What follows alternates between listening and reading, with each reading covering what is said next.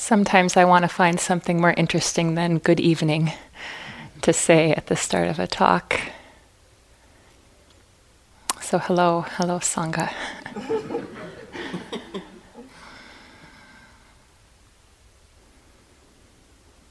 As I was writing this talk, this image kept coming to me, so I figured I would begin the talk with uh, sharing this image with you. And it's the the site of a piece of land where I do a lot of teaching in northern New Mexico. It's a retreat center called Vallecitos. And this place to practice is, is um, it's an inholding. It's a large inholding in the middle of thousands and thousands of national forest land. So it's wild and it's remote and it's quiet in a certain way. We don't have to do a cell phone renunciation ceremony there because there's no reception. and it's all off the grid. This is not an advertisement, actually. It's really because uh, this place is meaningful to me and has been so impactful in a certain sense in the unfoldment of my own practice. And um, yeah, everything's off the grid. And the building where we meditate, the building where the hall is, you can stand outside that building and look out on this beautiful valley in the summer. There's all this grass and often daisies and different wildflowers. And there's a creek that runs through, wonderful fresh water. And there are these two mountains that kind of come together. They're, they're rocky. One, one side is Refugee Ridge, and one side is Discovery Point. And the mountains are filled with rocks and all these trees, all these different shades of green, mostly deciduous trees. And when I stand outside that building and look out on that land, I have a feeling of being being enveloped. It's like these two mountains are like the arms of a great grandmother holding, really holding, containing, allowing uh, all that unfolds in that place. It's like kind of sitting on that land feels like sitting in her heart in a certain sense. And it occurs to me how much, you know, the land is just there. Yogis go through all sorts of stuff. Yogis go through ups and downs and you name it. And the land is there. And there's a kind of relaxation and ease we can find when we practice in relationship with place in that way, in relationship with conditions around us in that way, because the land is not on anybody else's timeline. The land doesn't tell the story that things need to be happening faster or that things should be other than they are.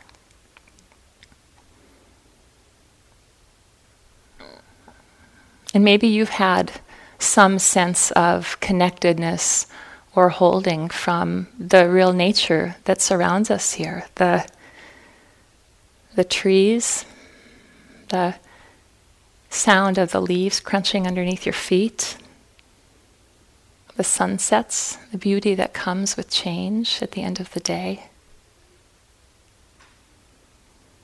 Or Gaston Pond, and just how still it can be sometimes, like a quiet mind.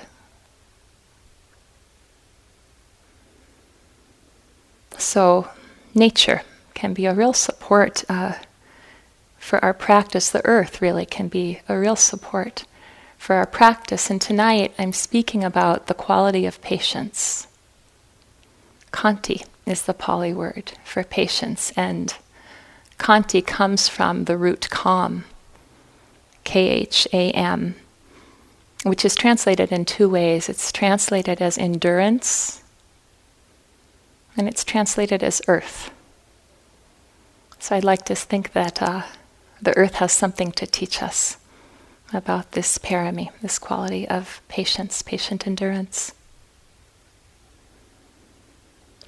Linda Hogan says there's a way that nature speaks, that land speaks, Most of the time, we're simply not patient enough, not quiet enough to pay attention to the story.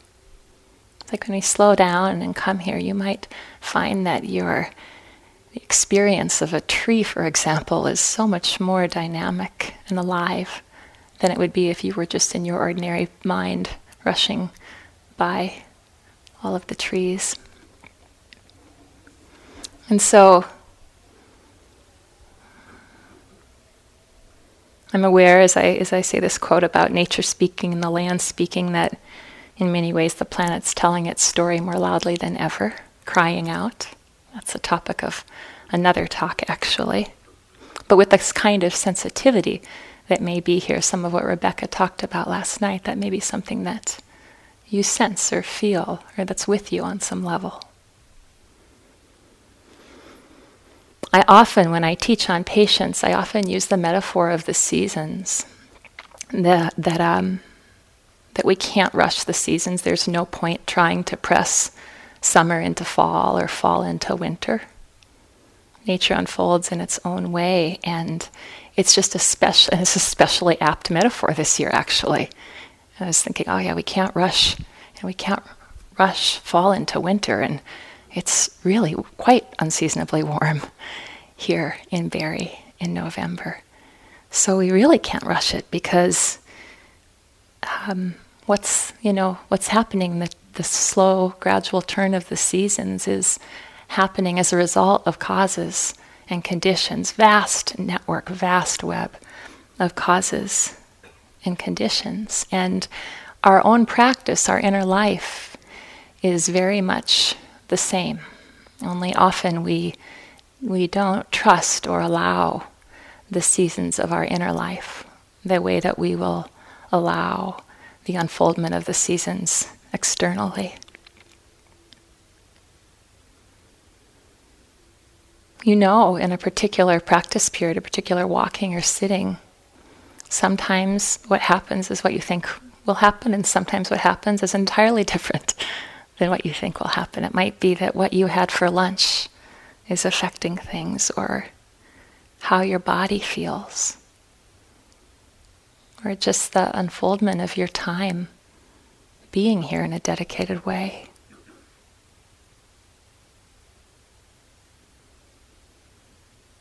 all of you know on some level that we can't will our practice to be what we think it should be. We can't, through our will, bend our practice into this perfect form. We actually get just tighter and tighter and more tangled up in, in doing that because we can't push results to appear until the causes and conditions allow them. That's important. We cannot push results to appear until causes and conditions allow them.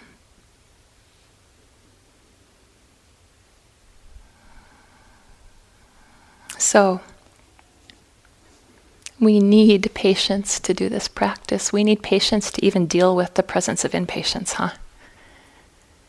It takes a great deal of patience to become a Buddha It takes a great deal of patience just to clear some of the dust from our eyes.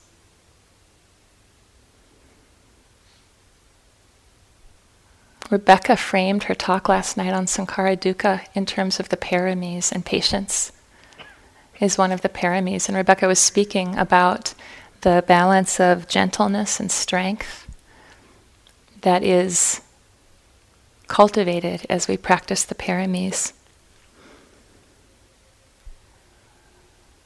The Dalai Lama says if we truly wish to progress, there is no practice more important than patience. We cannot pretend to be practitioners without patience. It's actually that central. It's not a little side extra thing you might pay a little bit of attention to here and there. It's that central. And something I love about the teaching of the paramis is that the paramis are, are a thread of understanding that unfolds over lifetimes. There's just this larger view of what it means to be human that permeates these teachings. And when we consider, you know, the totality of one human life, or perhaps many human lives, who knows, you know, six weeks or three months might begin to feel just a little more bearable, given the eons that Rebecca spoke about last night.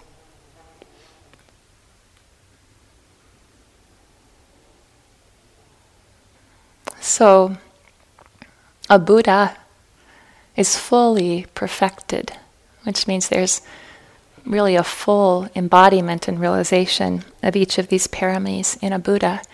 And as we embody these qualities like generosity and equanimity and metta and patience, you could think of it as embodying awakening before you're completely awakened.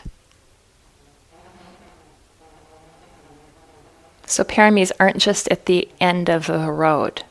We actually cultivate the paramis every step of the way. And being here, practicing vipassana, practicing insight, meditation, the cultivation of paramis goes, goes hand in hand with the unfolding of insight.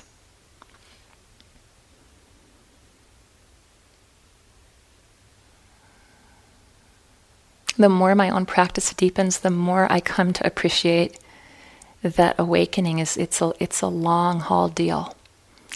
If you are wanting to uh, be here and do something more than collect fancy meditation experiences, if you really want to allow this practice to impact how you show up in the world,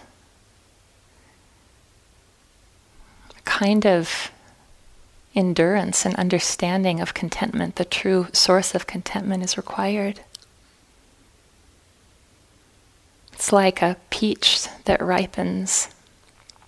And peaches don't freak out. This is a fruit. I know you're not a bunch of peaches exactly, but um,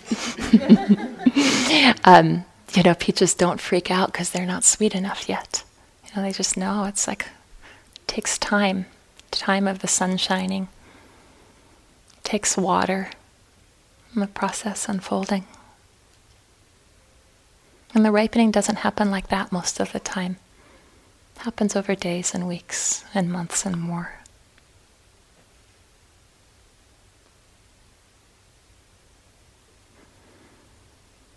So, one way to understand the quality of patience is to consider what's at work when patience is not present. When patience is not present, you know how you feel, don't you? Bristly? Speedy, maybe? In contention with or identified?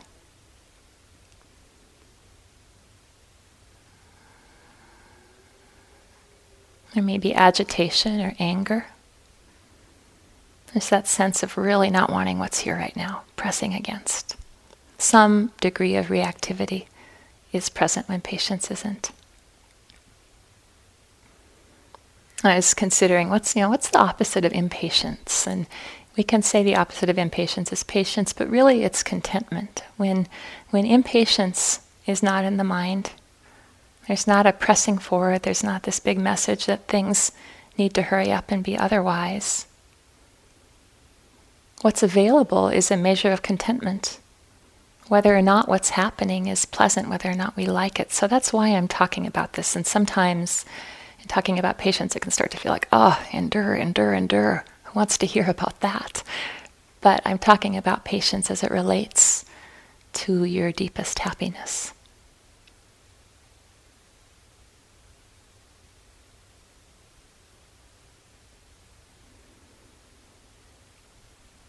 Sometimes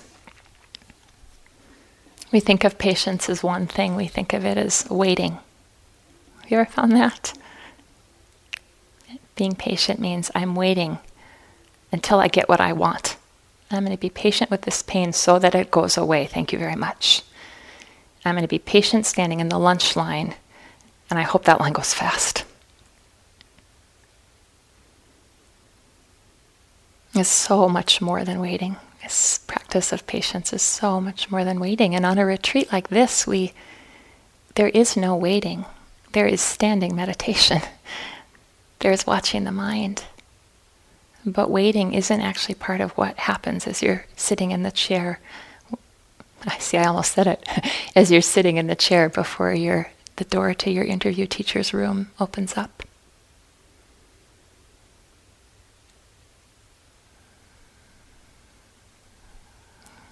So, patience. It's not about waiting, but is this practice of learning to soften, learning to relax in the middle of tension. This is part of why in the Dhammapada patience is spoken about as being the supreme austerity. Because cultivating this parami means being willing to not indulge, really, the chain of reactivity, to actually come face to face with whatever way an experience of something unpleasant is manifesting for you in the body, in the stories in the mind.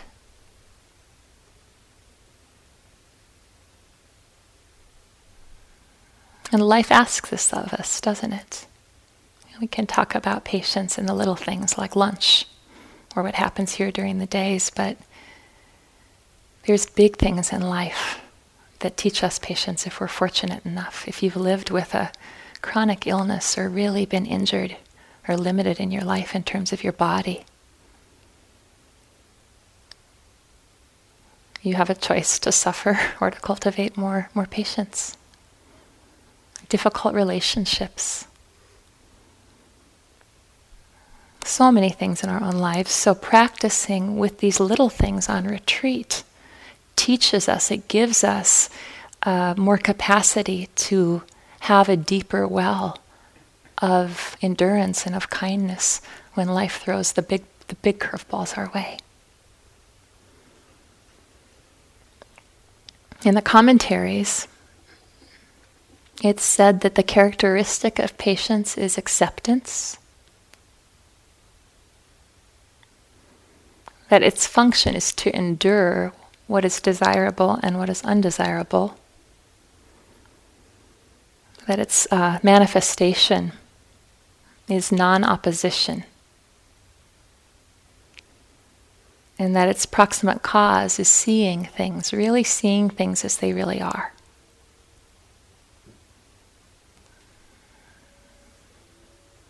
So I'm talking about patience as a concept, and what I'm really interested in is what your relationship to it is as a as an experience, as a practice. What would need to be put down, for example, to open to the possibility of patience? What would what would need to be felt or known or connected with? To open to the possibility of acceptance and seeing things as they are, as they really are.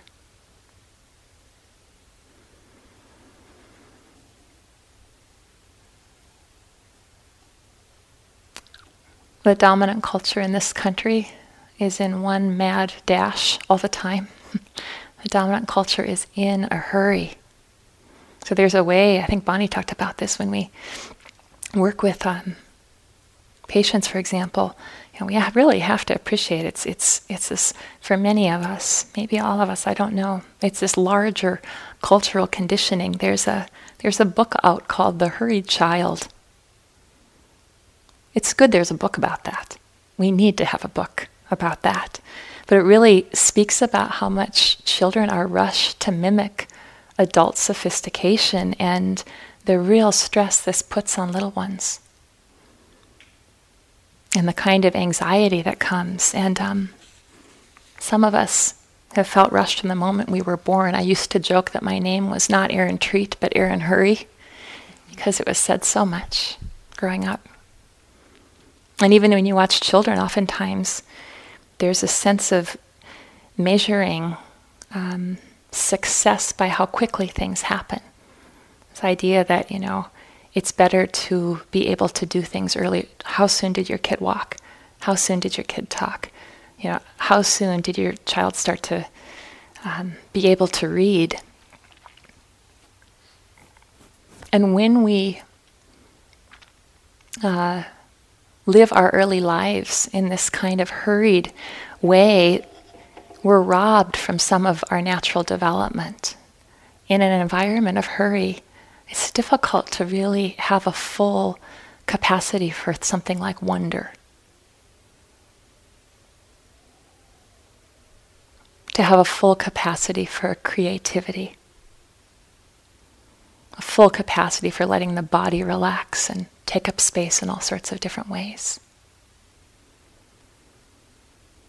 And that being said, uh, not everybody grows up in a hurried culture. Sometimes there's a culture of neglect. And I think about the Brahma Viharas each have a near and a far enemy. And the near enemy of impatience might be something like neglect, where we say, Oh, I'm being patient, but really there's a kind of not acknowledging, there's a kind of avoiding, um, not wanting to feel what's difficult. It's amazing. It's amazing. It's, the convenience is something probably we all appreciate. It's nice to be able to have coffee at the press of a button. It's nice to be able to get on a device and know the, you know, closest Thai restaurant within two blocks or two miles and exactly what the menu is. There's a story about IMS getting a piece of mail way back in the early days sent to the Instant Meditation Society. Don't we wish we could offer that here?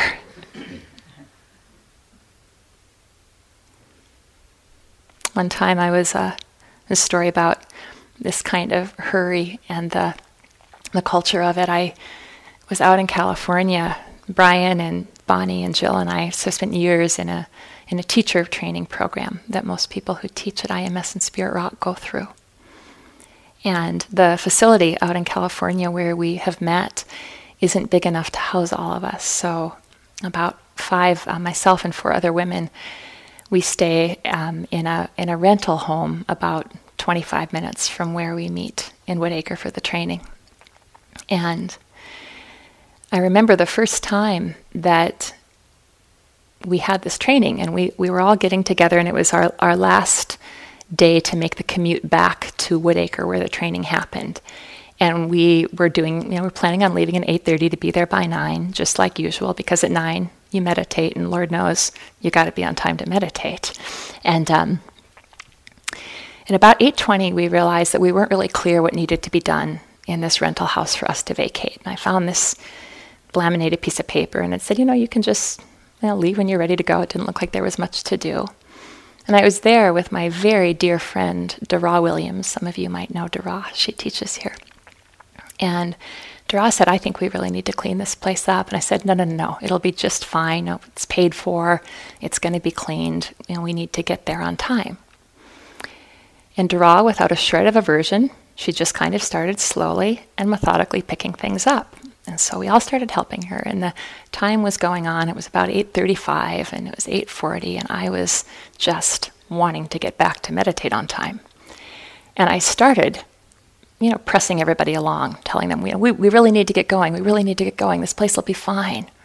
Finally, maybe 8:45, we all got in the car and I sat down and my heart just sunk. I just realized that I had been really imposing my way on the whole group. And I realized that I was suffering. And I said, Dara was sitting in the front next to me, and I said, I said, I'm so sorry. I'm so sorry I was rushing all of you. You know, it's okay to be 15 minutes late. You know, it'll be just fine.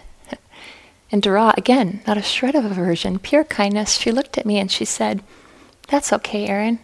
You've just got white girl timing. What I didn't mention is Dara's an African American woman. That's okay, Erin. You've just got white girl timing. I was so busted. I was so busted. But it was really this example for me of just how deep my own conditioning toward rushing was, in that I thought it was right. I thought it was the right way to go, and these other women had something different in mind. So it's all an overlay. You know, it's all an overlay. Our, our experience of, of time. And on retreat, You might find yourself pressing forward, rushing in the moments here. Has anybody noticed during your yogi job? Rushing to get done with it? Some years ago, when I sat part two, I had the job of vacuuming the back steps that went down to the old gym. And at the time, I was having some issues with the joints in my hands and my shoulder. And it hurt just a little bit. It wasn't awful, but it hurt just a little bit to vacuum the stairs and the, you know, the borders on the walls. And it was unpleasant. So I, I just wanted to get over it as quickly as I could. And I began to see that the hardest part of my whole day was this vacuuming because I was not wanting to be with the mild experience of something unpleasant in my body. And I came to see that it was that the whole experience was much more easeful, much more relaxed when I actually slowed down. The vacuuming might have taken a minute or two minutes more. When I slowed down, it really wasn't that much of a difference, but there wasn't so much the added um, contraction. And we were just talking about this in the in the dining room before this talk about really noticing the tendency to rush and what a powerful practice it can be when we really notice how many times a day the body and mind lead, lean forward into revving things up. You could take this on as a practice to support the continuity. Just notice how many times are you rushing? Can begin to notice how it feels in the body, even when it comes up just a little bit. I know for me, it's like my arms and my shoulders, my hands come up a little bit, and the mind starts going a little more quickly. When you notice it, just be aware and settle. Sink into what's happening now. Sink into what you're seeing or hearing. The next in breath. When that was happening, I was vacuuming. I went in and said to Joseph, Well, I'm really wanting to practice mindfully rushing. And he said, There's no such thing as you can't mindfully rush. You can mindfully move quickly. There's no mindful rushing. So, there's just this way that we deepen our wiring, can equate staying productive onto the next thing with staying alive, with surviving.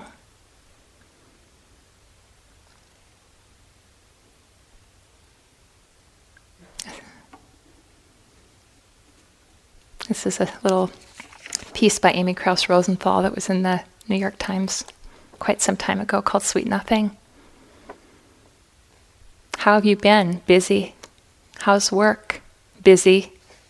How's your week? Good, busy.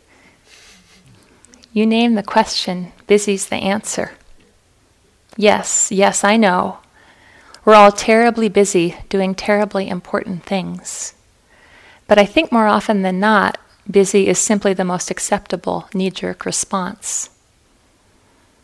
Certainly, there are more interesting, original, and accurate ways to answer the question How are you? I'm hungry for a burrito. I'm envious of my best friend. Frustrated by everything that's broken in my house. I'm itchy. Yet, busy stands alone as the easiest way of summarizing all that you do and all that you are. I am busy is the short way of implying my time is filled, my phone doesn't stop ringing, and you should think well of me. Have people always been this busy? Do cave people think they were busy too? This week is crazy. I've got about 10 caves to, grow, to draw on. Can I meet you by the fire next week? I have a hunch that there's a direct correlation between the advent of coffee bars and the increase in busyness. Look at us. We're all pros now at hailing cabs, making Xeroxes, carpooling, performing surgery with a to go cup in hand. We're skittering around like hyperactive gerbils, high not just on caffeine, but on caffeine's luscious byproduct, product, productivity. Ah, the joy of accomplishing, crossing off.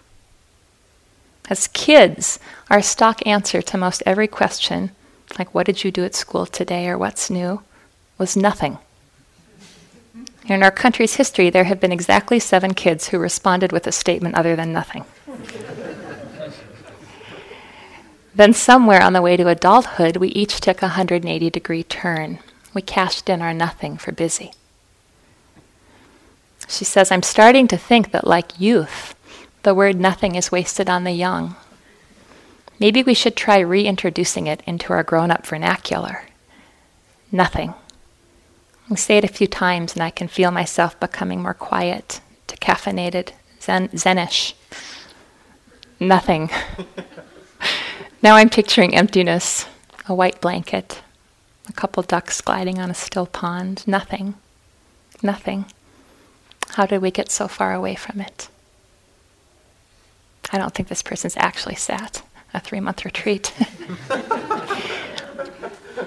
but she has a good point. Hmm.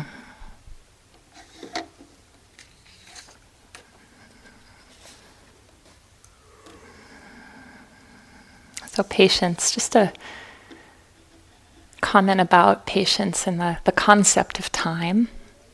Time is a concept that we make up in our conceptual minds. Intuitive awareness doesn't care about time. But a well developed patience has the sense of having all the time in the world to rest in an experience. It relaxes the edge of time, the perception of how we hold time. The feeling of time is a measure, really, of what's going on in the nervous system. So when the system is speedy, there's never going to feel like there's enough time. Things won't be moving quickly enough. And we measure things now, not just in years or months or days, but nanoseconds, you know, milliseconds. It's remarkable.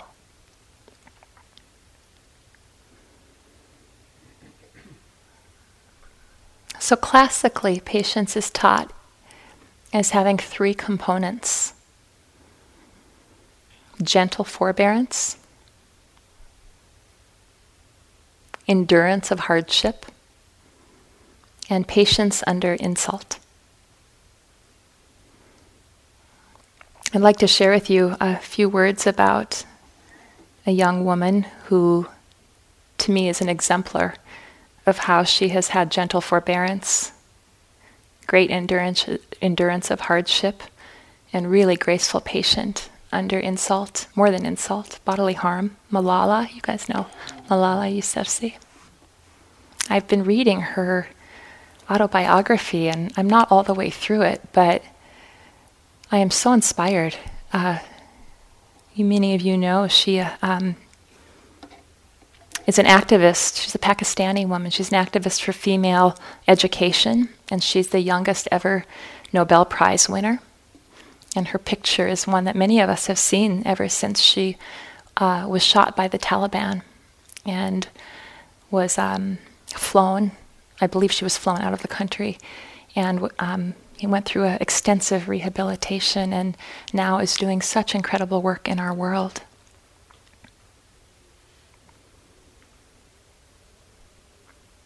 This is a few, a few of her words from her speech to the United Nations General Assembly. This was given when she was 17. Talk about parami. She's got some parami. She's been around the block some. she says, Dear friends, on the 9th of October 2012, the Taliban shot me on the left side of my forehead. They shot my friends too. They thought that the bullets would silence us, but they failed. And then out of that silence came thousands of voices. The terrorists thought that they would change our aims and stop our ambitions, but nothing changed in my life except this weakness, fear, and hopelessness died. Strength, power, and courage was born. I am the same Malala. My ambitions are the same, my hopes are the same, my dreams are the same. So she's saying this to, I mean, the whole UN, just after going through, you know, just something that is almost unimaginable. She goes on to say, Dear sisters and brothers, I'm not against anyone. Neither am I here to speak in terms of personal revenge against the Taliban or any other terrorist group. I'm here to speak for the right of education of every child I want education for the sons and the daughters of all the extremists, especially the Taliban. I do not even hate the Taliban, the Talib who shot me. Even if there is a gun in my hand and he stands in front of me, I would not shoot him. This is the compassion that I've learned from Muhammad, Jesus Christ, and Lord Buddha. And I don't think those are just words from her. I think that's actually her heart. I don't think there was somebody in the back just writing that and saying to her, you know, say this in front of the UN. I think that's actually the truth of her heart. Can you imagine the kind of patience it would take to endure what she has endured and come out with so little bitterness? Now she uh, she marked her 18th birthday this year um, in Le- Lebanon, opening up uh, all girls school near the Syrian border, which is providing secondary education completely paid for to more than 200 Syrian girls. You know, so she, she's been through this incredible hardship and really used it as a way of cultivating not just patience, but many of the other paramis. They all go together. You know, she's incredibly, um, incredible determination and generosity and equanimity. So to, to actually practice a kind of um, determination, we need patience. Patience and determination, patience and resolve really go together. It took a lot of patience for her to not let bitterness get the most of her, to uh, see the journey through because this is something that she cared about so deeply.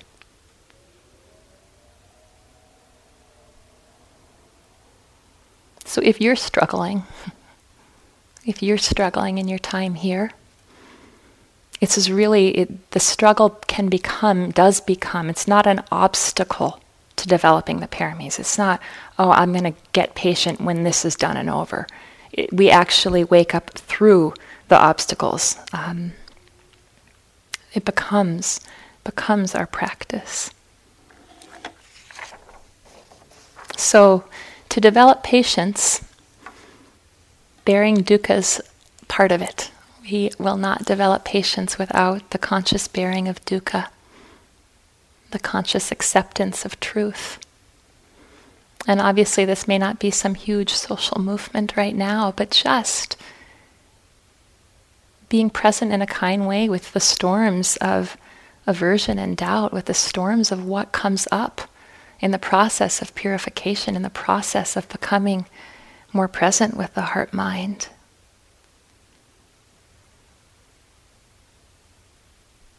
This practice of putting the sword and shield down, not being at war with ourselves, with our experience, because as you know, reality reality always wins.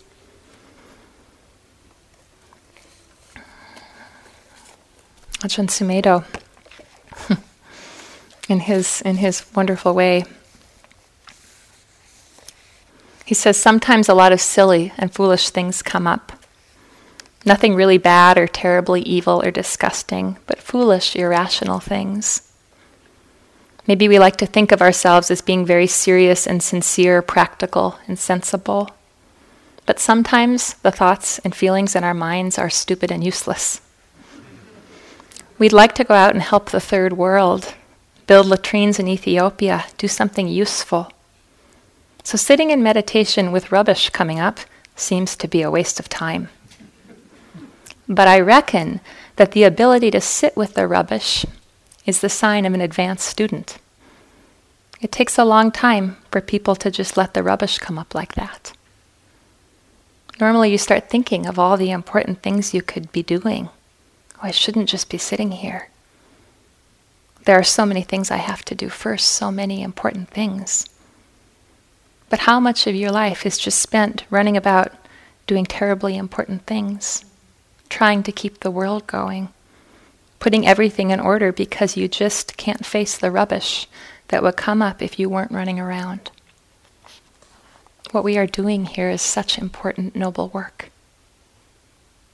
The world is still going on out there. Believe me, the world is still going on out there. What we are doing here is um, such important work.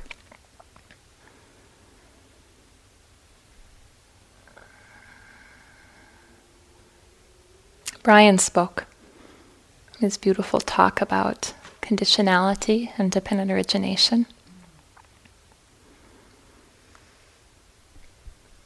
A process of things as they have come to be that nothing is happening in isolation. Conditions are such this arises.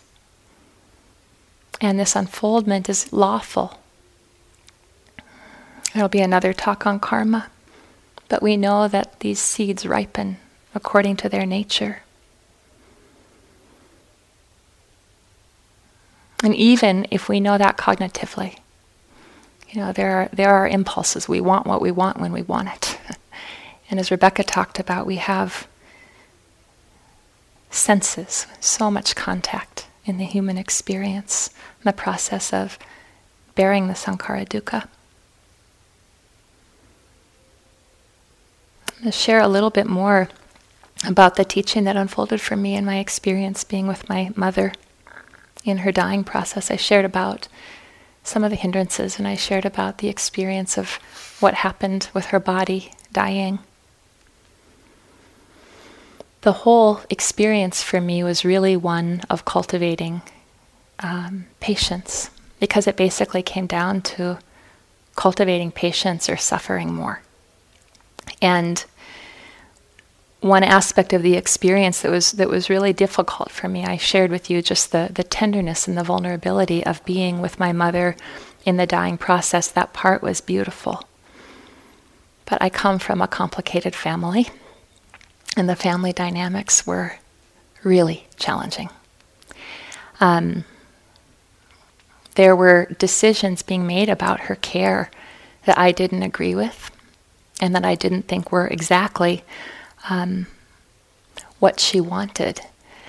And I, I had such impulses to make a fuss so that things would go otherwise, to try and make them go otherwise. But the truth is that what was unfolding, most of what I shared with you in the last talk, was already put into motion. It was put into motion before she was in the hospital bed downstairs. It was put into motion and um, trying to make things go my way would have been futile. It would have created more conflict in already difficult situation. And in the process, my mother wanted three people with her. She wanted her husband with her, and myself and my dear sister. And she didn't write much of anything down. And you can imagine how it is to get three people from three very different walks of life into a room and be making these kinds of decisions together. It was bumpy in certain ways. And um, there was a quality of perseverance, not so much in the experience with my mother, but just in the dynamics that surrounded that. My mother uh, went gosh, she probably she went probably 10 or 12 days without water. It's a really long time for somebody to go without water. So the process kept going on longer and longer and longer than we had thought it would. The processes that often occur in the last hours or days of life for my mom were occurring for well over a week, which doesn't sound like a very long time but it felt like a really long time. And there were times when I thought, okay, this is my this is my rock bottom. I'm just I it this can't get harder. It really can't. And it did. and sometimes that would happen over and over again. So there was a sense of thinking, ah, you know, I, I can't bear this. I really can't. But actually, actually, I could. It was this difference between bearing the suffering for suffering's sake or bearing suffering that leads to the end of suffering. And there was one point when I thought about leaving, and I called a friend, a good Dharma friend, and I said, I don't know. Maybe I should get out of here. This, this part with the family is really hard. My friend said, Really, Erin? Of course she was right. Of course she was right. And um, the whole experience for me was this sense of being in a, in a kind of a crucible, You know what a crucible is? Like a metal or ceramic container that holds substances that can be mixed together and melted. And in the process of all of these different substances heating up and cooking together, it's like a kind of alchemy. Something new is, is produced. So there is a sense of just being in it and cooking. And what ended up emerging was a lot of what I've shared with you, which has been um, patience, love, um, understanding, deeper understanding of impermanence. Being on retreat is kind of like being in a crucible in a certain sense. You're here, you're practicing, you're cooking. You may not know just how much you're cooking. We see it though. We see it, we talk about it. The, um, the beauty that is unfolding in your practices, you might not know it sometimes when it's hard, but uh, we see it. So the process of being with the family and the, the time it ended up taking, um, the kind of patient endurance that ended up being what the practice was served me in seeing where I was attached over and over and over again. I saw places I was attached where I didn't know it was possible to be attached.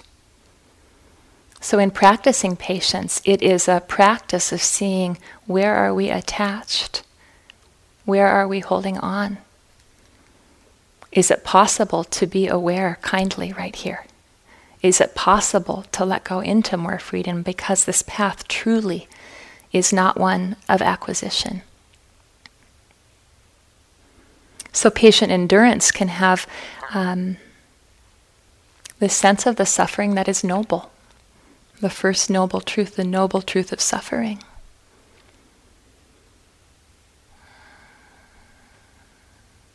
A suffering that happened in that system for me to a certain degree ended up, you know, serving my mother and very much serving my own path of awakening. And one of the greatest um, challenges is sometimes to allow the practice to unfold in a way that's natural in a way that's really natural for you. And one of the greatest gifts you can give yourself on retreat and along the path is to trust your own unfolding. To trust that a seed ripens according to its nature. You are doing such wholesome work here. Every heart in this room is pointed in the right direction, is pointed in a, in a wholesome direction. And you are all so in it right now. you know, it's almost impossible to assess the value of a retreat in the middle of it. I've often gotten out of retreats where I thought not that much happened. And it's like, wow, I'm seeing with new eyes, and I never would have known in the middle of the retreat. So, too, as Kamala Masters says, to not, not press your petals to open.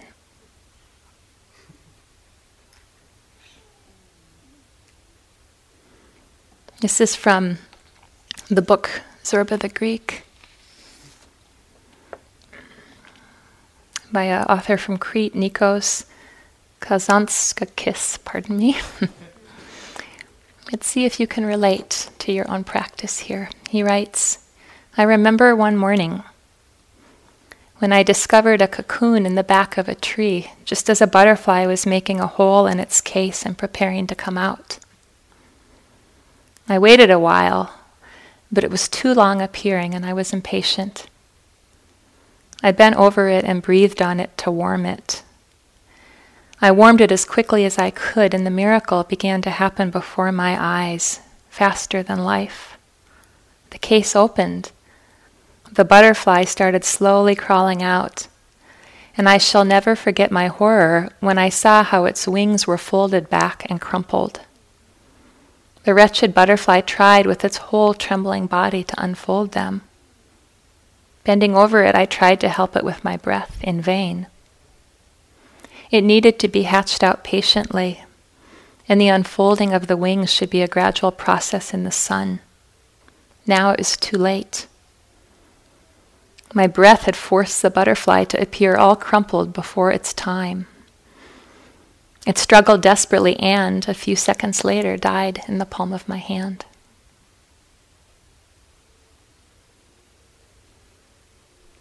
So we, we can do that. um, thinking that, you know, judging ourselves and working harder in a way that brings tension is somehow going to um, further our practice but allowing and continuity and the willingness to touch what is unpleasant just as it is with a kind heart, with patience, the willingness to entertain patience not as a should, but as something that has everything to do with our own happiness and freedom. is so important. It, really takes patience to bear just the disorientation that comes as the practice deepens. We think, oh, you know, I've got it. Okay, figured out in the Dhamma. This is how it is. Great, got it. You know, practice a little more. Oh, okay, I'm putting this down, letting this go. What's what's what's it like now? What's my experience of of being now? There's disorientation in different times, and we, we bear this discomfort for the Dhamma, for our own um, awakening. And I just want to underline what Rebecca mentioned this morning. If you feel yourself pressing forward a lot, to just really take a little time regularly to really remember what brought you here. Name it for yourself. Don't be vague, name it.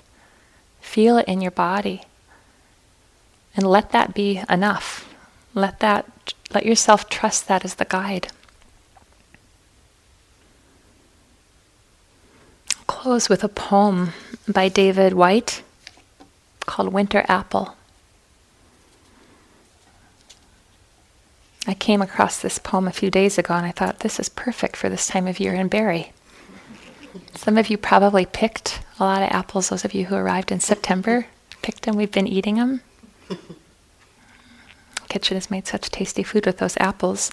But if you imagine, there's probably a lot of apples still left on trees that are out of the sight of human eyes. So imagine those apples. Winter apple. Let the apple ripen on the branch beyond your need to take it down. Let the coolness of autumn and the breathing blowing wind test its adherence to endurance let the others fall. Wait longer than you would. Go against yourself. Find the pale nobility of quiet that ripening demands. Let winter come and the first frost threaten. And then wake one morning to see the breath of winter has haloed its redness with light. So that a full two months after you should have taken the apple down, you hold it in your closed hand at last and bite into the cool sweetness spread evenly through every single atom of a pale and yielding structure, so that you taste on that cold gray day not only the after reward of a patience remembered, not only the summer sunlight of a postponed perfection, but the sweet inward stillness of the wait itself.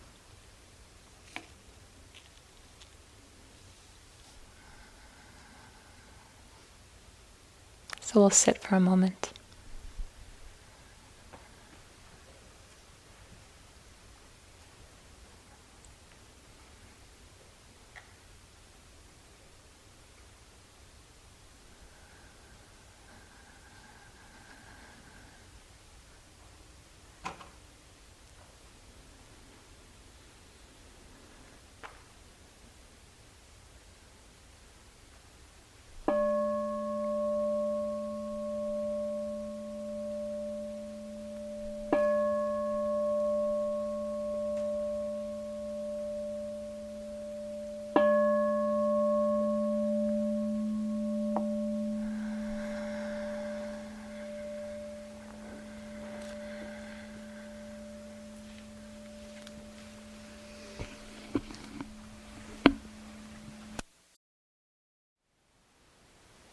Thank you for listening. To learn how you can support the teachers and Dharma Seed, please visit dharmaseed.org slash donate.